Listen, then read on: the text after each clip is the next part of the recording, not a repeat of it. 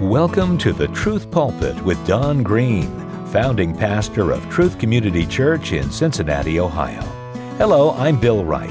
Thanks for joining us as we continue teaching God's people God's Word. Don begins a new message today, so without further delay, let's join him right now in the Truth Pulpit. I want to start uh, tonight's message with a little background, maybe to set the stage for what we have to see from God's Word tonight. It's a little bit uh, combination of two personal anecdotes that uh, have a spiritual purpose, not a self display purpose uh, to them. I've told you in the past, I've mentioned it from time to time, the, the night before I was converted to Christ, uh, I thought that I was a Christian. a friend and I got together. There was a lot of drinking, things like that that were done. Uh, in the middle of my wickedness, I thought I'm sinning against God and I don't care. I'm going to do what I want to do and did. And, you know, I woke up the next morning greatly convicted about my sinfulness. And it was at that point that I repented and put my faith in, in Christ. Don't need to go into the details of that any more than that. But just that, just that there were, on that night before November 19th, 1983, that night there were there were certain laws that I broke, I knowingly, willfully broke, and I realized that in the morning, and the Spirit of God it moved in my heart, awakened me, and and led me to Christ, for which I am very profoundly grateful. And I've I've all for the longest period of time, I looked back at that and you know thought just what a great sin that was. What I didn't realize until quite recently was that there was a prior a prior episode in my life that I want to describe to you again because it sets the stage for what we're what we're talking about so critically here this evening. And I've mentioned this a time or two as well, but I've never quite put them together even in my own mind in quite the same way. A few months prior to that drunken night of which I am ashamed, there was a night of even greater shame that I, you know, I didn't appreciate the significance of it at the time. I, I made this uh, silly profession of being a Christian. I was not a Christian, but I claimed to be one. But there was absolutely no fruit in my life. I had no interest in the Word of God. I could not say the name of Jesus Christ. I literally could not force those words off of my, off of my lips. I had no, I prayed only when I wanted things. I had no church that I went to. I had no love for the people of God. So it was a completely bogus claim to being a Christian, is my point. But, but still there was this, uh, there was this thing in my mind that, that I needed to be a Christian, that I needed to do something about that. And so one night in particular, I remember, I don't have the exact little Bible. It was a little Gideon's Bible. Did any of you ever get Gideon Bibles on a college campus or something like that? Those noble people handing out the Word of God. I had one of those that had been given to me on the college campus some time earlier. And I thought, you know what? I really should read the Word of God tonight. And so I picked up a little, a little Gideon's New Testament about, about the size of this. And I, I was actually laying in my bed. I was half asleep. I was tired and I didn't care one whit about what I was reading. I just felt like I needed to go through the motion of reading the Word of God. And so I turned to, as I recall, I returned, I turned to the book of Galatians. Don't ask me why. You know, I just, it was just a random human act there. And I read, I read the first five verses of the first chapter of the book of Galatians. I did, I couldn't have told you five seconds later what I had read, but I remember this very, very distinctly. I, I, I closed the Bible and I, I'm laying on my bed. I won't lay on the platform for the sake of theatrics. But this sickens me to remember that this is what I did. I, laying on my bed, I took this, I took a precious copy of God's Word and I tossed it over on the dresser. And as I did, I thought deep in my heart, there, God ought to be satisfied with that. What I want you to see and understand is this is that that moment of tossing the word of God aside was a far greater sin than anything that I did to become intoxicated on that night later when I was actually converted to Christ. Because what that act did and what that what what that was an expression of was in my heart I despised the word of God. I held it in utter contempt. It's the only way that you could do something like that. I remember distinctly the, the, the motions of my heart at that time, and it sickens me to remember that.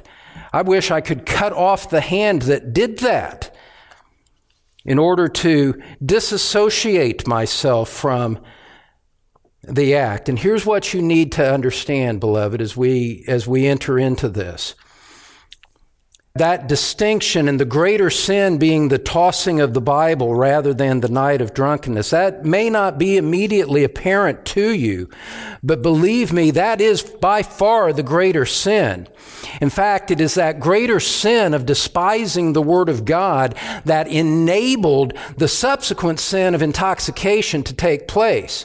There was no fear of God in my eyes. That's why I could hate His Word enough to just treat it with that kind of contempt.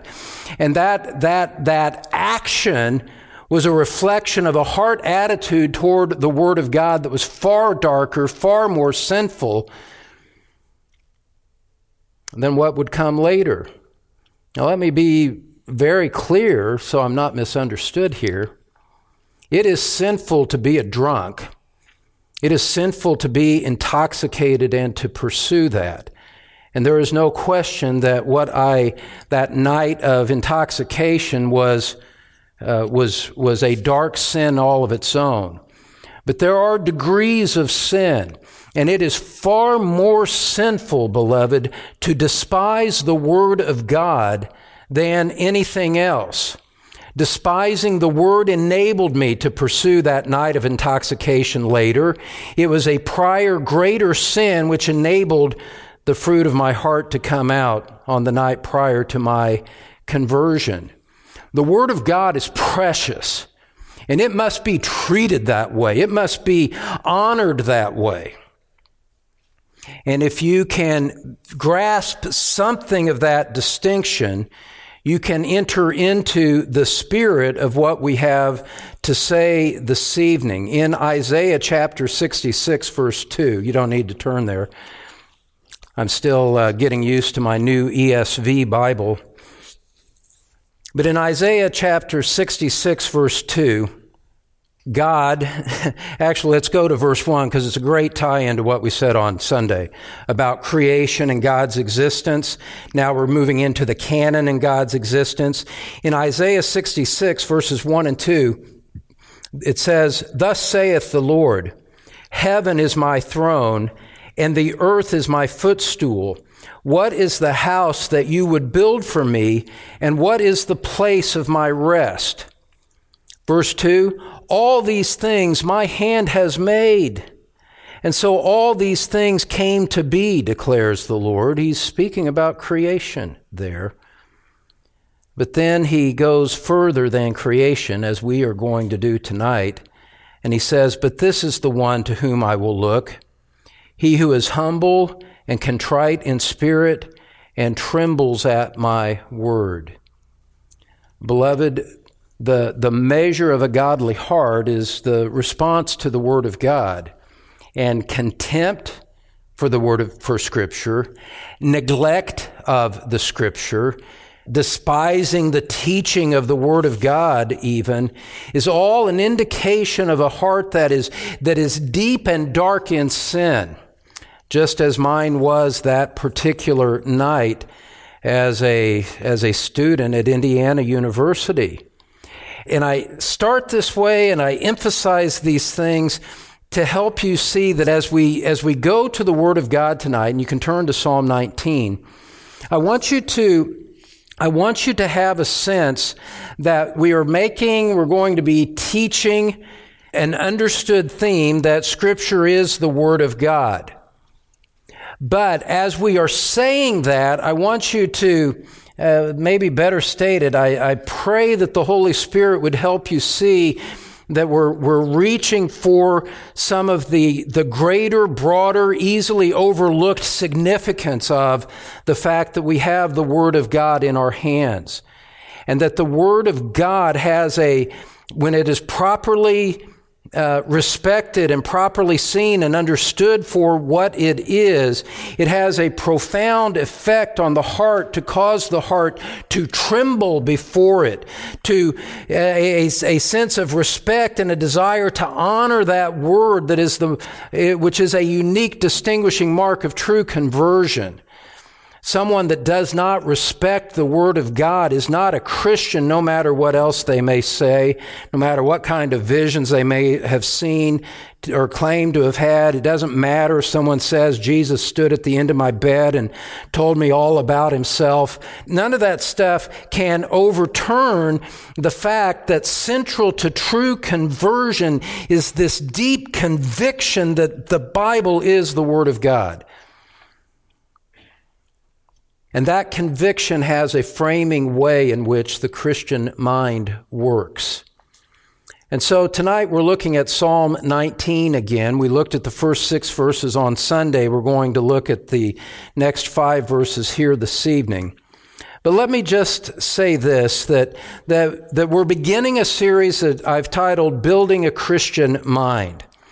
And we are responding to the existential challenges from the culture, the evangelical church itself, and the cosmic forces of Satan. And we are bringing the word of God to bear on, on all of those forces and trusting the Spirit of God to use His word to build up Christians in right thinking and developing a biblical mind. And I want to say that as, as I introduced this some two or three weeks ago, it is only by ignorance or carelessness or foolish pride that we could minimize the, the threat that that combination of the culture, the evangelical church, and the cosmic forces of Satan pose to our well-being and to the well-being of the church of Jesus Christ. It is essential uh, it is essential for us to understand the depth and the supernatural aspect of that threat. That's why we're doing this series. And we recognize the threat and we, we, take, it, we take it seriously. Having said that, I want to be clear that while we are, um, you know, we are sobered by what we face and the environment around us. We're, we're confident as we look to the future. We will never forget, we will never lose confidence in the words of our Lord Jesus Christ, who said in Matthew 16, 18, I will build my church. Despite the cosmic forces of Satan, despite a weak and insipid church, despite a culture that has abandoned any pretense of, of concern for truth and, and absolutes. We're confident in the Lord Jesus Christ to build his church. But we also know something else that the Lord who appointed the end, that is, he will build his church and bring his bride to completion. The elect will be saved and they will persevere and they will be, they will be secure in the end. Uh, we, we, we're aware of that. We affirm those things gladly and enthusiastically. But we also are mindful of something else. We know that, that the Christ who appointed the end, that his church will be built, appointed the means by which that church would be built. He doesn't simply zap the church and everything's perfect and great. It's not like that at all.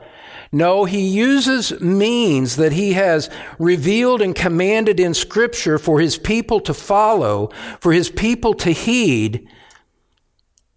And that comes through the teaching and the proclamation of the Word of God. Jesus Christ builds his church through the teaching of his word to his people. Matthew 28 verse 20. Teaching them to observe all that I commanded you, and lo, I am with you always, even to the end of the age. What is that saying to us except this? It's that Christ, by commanding the teaching of his word, by his appointed representative, speaking to the apostles there in Matthew 28, Christ expands his kingdom by reaching the minds of men. So that the apostle Paul could say in Colossians chapter 1 verse 28, him, meaning Christ, him we proclaim, warning everyone and teaching everyone with all wisdom that we may present everyone mature in Christ. Maturity comes through receiving the teaching of the Word of God, and that's why I'm glad that each one of you are here with us here this evening. When you realize the centrality of the Word of God and the special uh, you know, there, there aren't words to convey how, how precious Scripture is. You realize how precious it is in and of itself. You realize that it is the Word of God that He uses in order to create faith in people and draw them to Christ. It is the teaching of the Word of God that, that that he uses to build up his people and that he uses to build up his church you realize the central function of Scripture in everything that is at stake in these challenges that we face in the age in which we live. Well,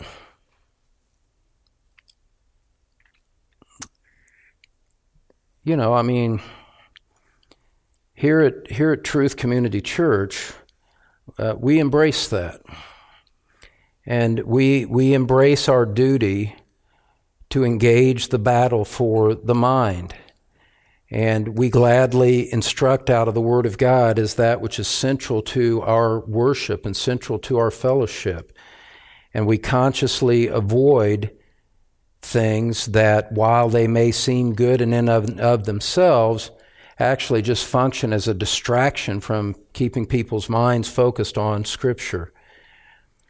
And so the Word of God is central to this. And, and this Word, this Word that we hold in our hands collectively together here this evening is God's appointed means by which He communicates the knowledge of Himself and in which He has made Himself known. So on Sunday, we, we started this series, How to Know God Exists. There's two aspects to the series. There's the overarching thing taking months titled Building a Christian Mind. Part of the way that you build a Christian mind is that you know, you, you understand why God exists. You, you, you, you know that. You don't simply believe it, but you know why you believe it. How do we know that God exists? There is nothing more fundamental than that. You realize that when we say that Scripture is the Word of God, there is a presupposition in that. By saying it's the Word of God, you're presupposing the existence of God simply by ascribing that title to the book that you hold in your hands. So, how do we know God exists? Nothing is more fundamental than that. Last time on Sunday, we looked at the first six verses of Psalm 19. The heavens are declaring the glory of God, and the you know the skies are declaring the handiwork of His hands. I paraphrase. And what we said last time, we said that, that we know that God exists by the creation that is around us. To know that God exists starts with the recognition that God has imprinted himself on the universe in which we live. We said last time that, that you live as a guest in the realm of God. You are not God. You are not supreme. You are not the, you are not the most important person in the universe. God is. And you live in His realm, and as a result, you are accountable to Him. And without rehearsing all of the points and different things that we said on Sunday, what we saw last time is that, that the reality of creation around us, the physical universe, the physical realm in which we live, creation puts man on notice of the existence of God. The nature of the universe, the magnificence of its magnitude, the magnificence of its precision, the glory of its beauty, all of that put and more puts us on notice that there is a God who is responsible for what we see around us. And scripture says those who deny that are suppressing the truth that they know inside to be real and that God will hold them accountable and judge them for that. And so creation puts man on notice of the existence of God.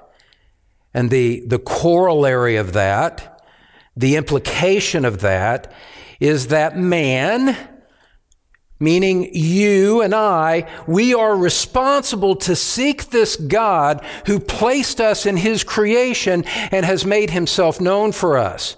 There is a moral obligation to seek him. And God holds accountable those who do not do so, those who live in defiance of him those who sin against him, those who ignore him, all the different different ways that sin manifests itself in, in illicit, immoral behavior, in, in careless, godless living, living for pleasure rather than living for the glory of God, living for the accumulation of wealth rather than, than, than for the glory of God. All of those things are morally culpable and the nature of creation is such that everyone is on notice that that is not the way to live. God has spoken in creation, and therefore we know that He exists by what we can observe with our senses and take in and, and compute with the minds that He has given to us what it is that we see all around us. And so every day, every day that every person, all 7 billion people or whatever, walk in the world, they're walking under an umbrella that calls them to seek God, and they are responsible to do so. Now, so we know God exists because of what we see in creation. Pivot now to, to the Word of God. We see that He has spoken in a second area as well. Not only creation, but he has spoken in his word. And here we turn now to our text for these uh, series of three messages, Psalm 19. Looking at verses 7 through 11 as we kind of go through this psalm sequentially as we look at its verses together. Let me read verses 7 through 11, where it says, The law of the Lord is perfect, reviving the soul. The testimony of the Lord is sure, making wise the simple. The precepts of the Lord are right, rejoicing the heart. The commandment of the Lord is pure, enlightening the eyes. The fear of the Lord is clean, enduring forever.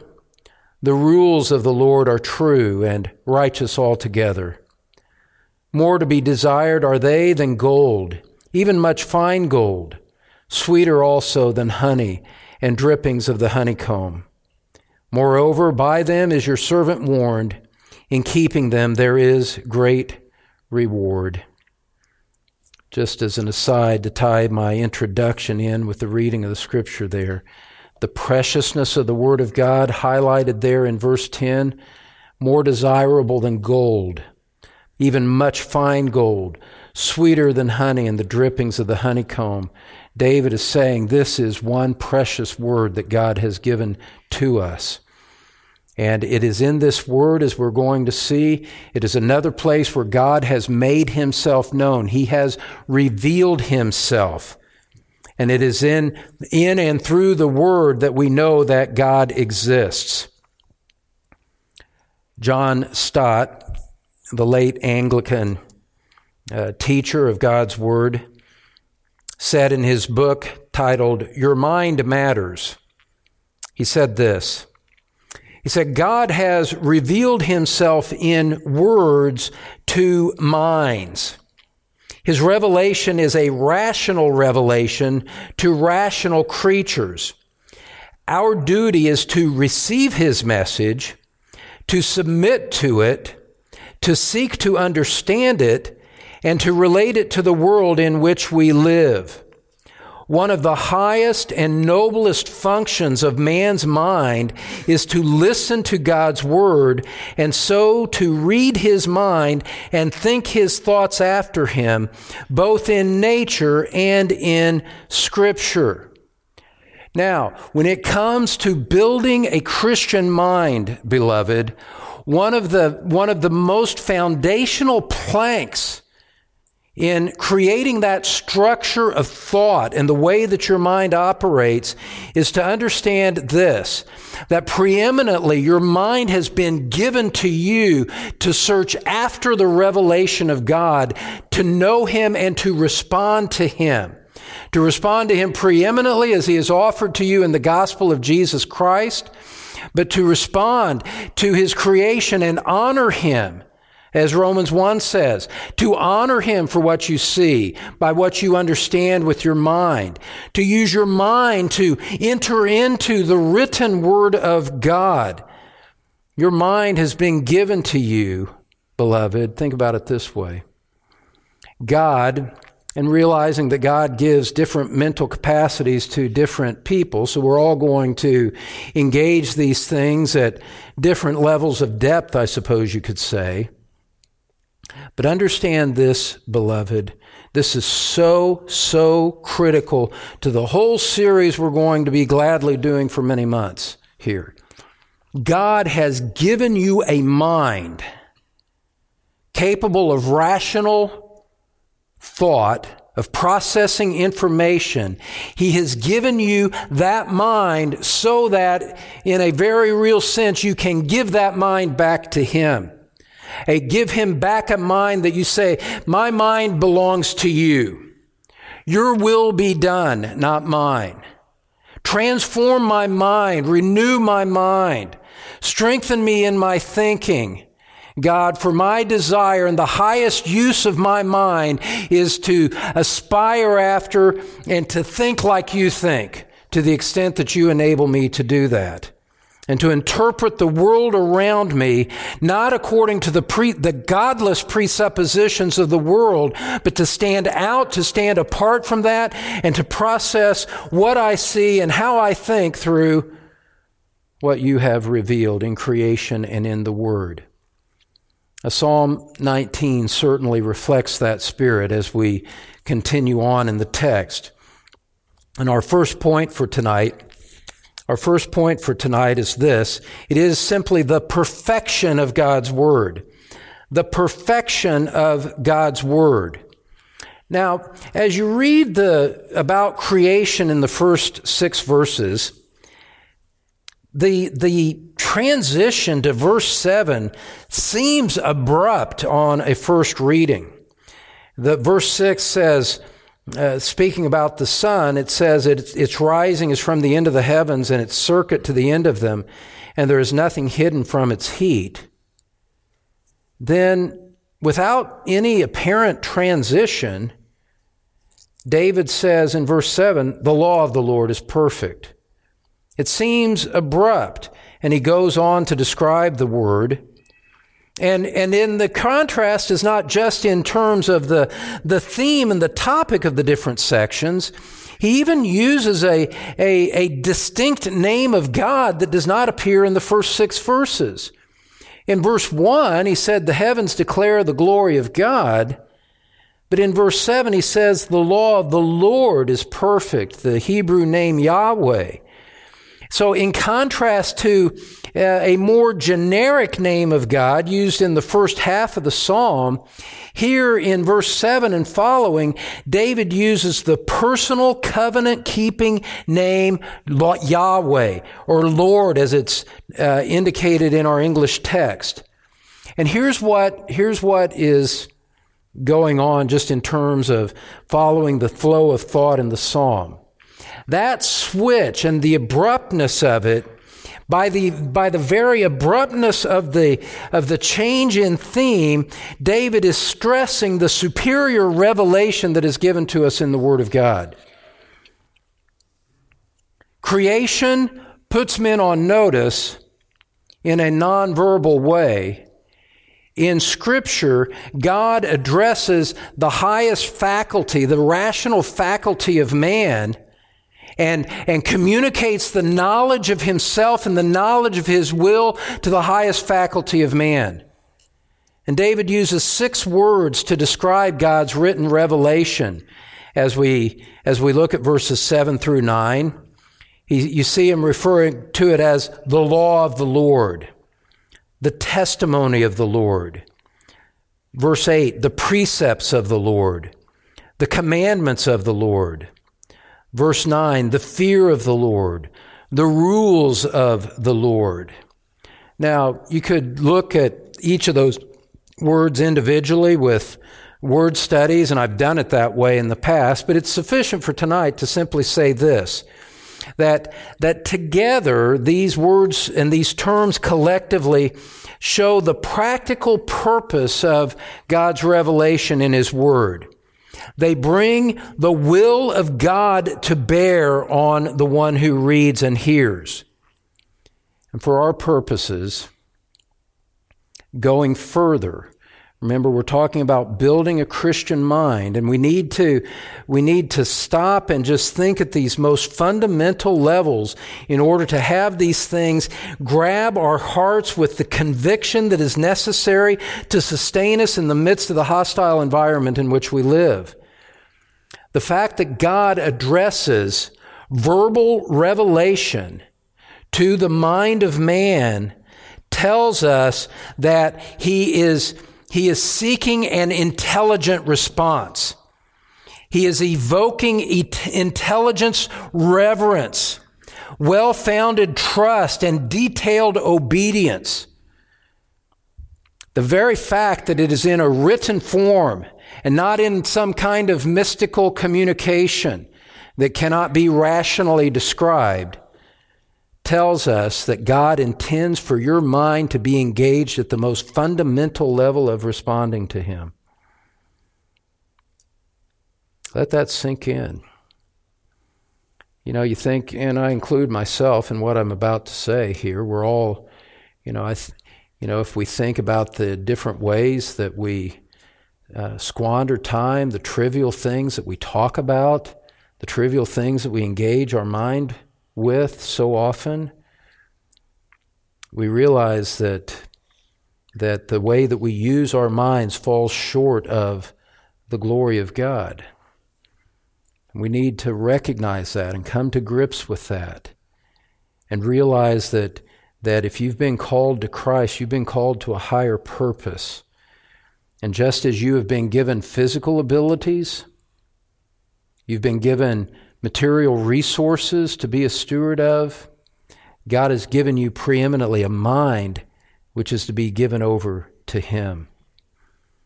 Last time we talked about general revelation and the fact that creation is a general revelation that is nonverbal and it goes out to all men and all men have a capacity to, to see that and understand it to some extent. But, but general revelation does not communicate an, a, a full knowledge of the attributes of God. It does not, it does not tell us, it does not tell us about the gospel of Christ or, or how a man is to be saved from his sin. You can't learn that by just looking at the skies. That's why it's so foolish to say, I'm just going to worship and go out and sit in my tree stand and, and wait for the deer to come by because that sentimental sense of communing with nature is neglecting the special revelation of God, that, that revelation of God that is found in the human languages in the scriptures. There's no need to talk about worshiping God by communing with nature if you have no interest in His Word. You're despising it and you're tossing it aside, just like I did so many years ago as a college student.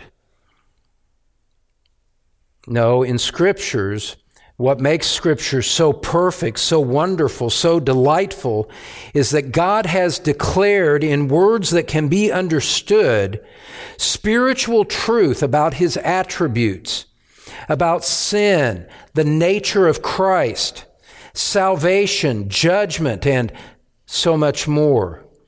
These eternal things, which are of surpassing significance, can only be known through the Bible. And as you continue to read on in David's uh, psalm here, the Word of God given through David, you see a few attributes of Scripture itself. First of all, we see that Scripture is perfect. You see this in verse 7, and let's look at the adjectives now. We've seen the synonyms that are used, the nouns that are used to describe the Word of God. Now we see the attributes that, that God assigns to His own Word as we read on. And it, and it should just build up that sense of reverence, that sense of contrition of spirit, that, that tr- sense of treasuring what we hold in the 66 books of the Bible. David says, This law of the Lord is, is perfect. The testimony of the Lord is, is sure. Verse 8 The precepts of the Lord are right. The commandment of the Lord is pure. The fear of the Lord is clean. The rules of the Lord are true.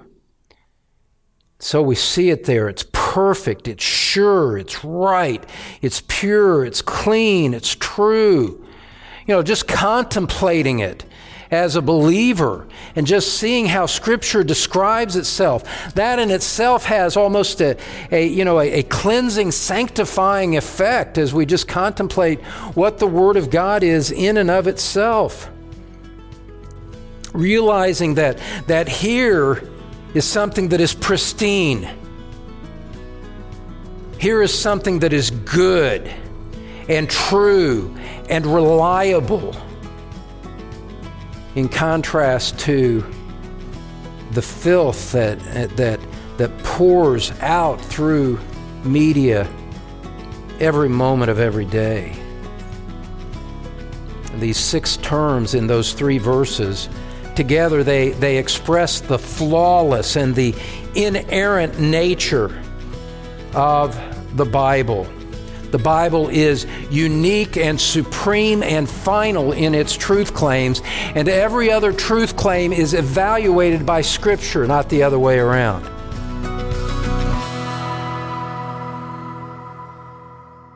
That's Don Green, founding pastor of Truth Community Church in Cincinnati, Ohio. Thank you so much for listening to the Truth Pulpit. Join us next time for more as we continue teaching God's people God's Word.